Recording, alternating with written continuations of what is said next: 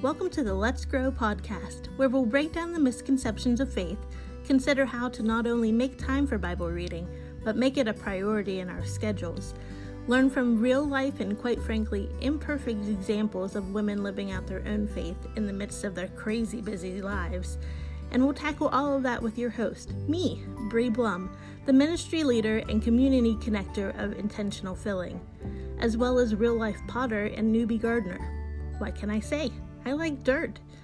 Together, we'll discover the joy that can be found in growing through what you go through. Ready, set, let's grow.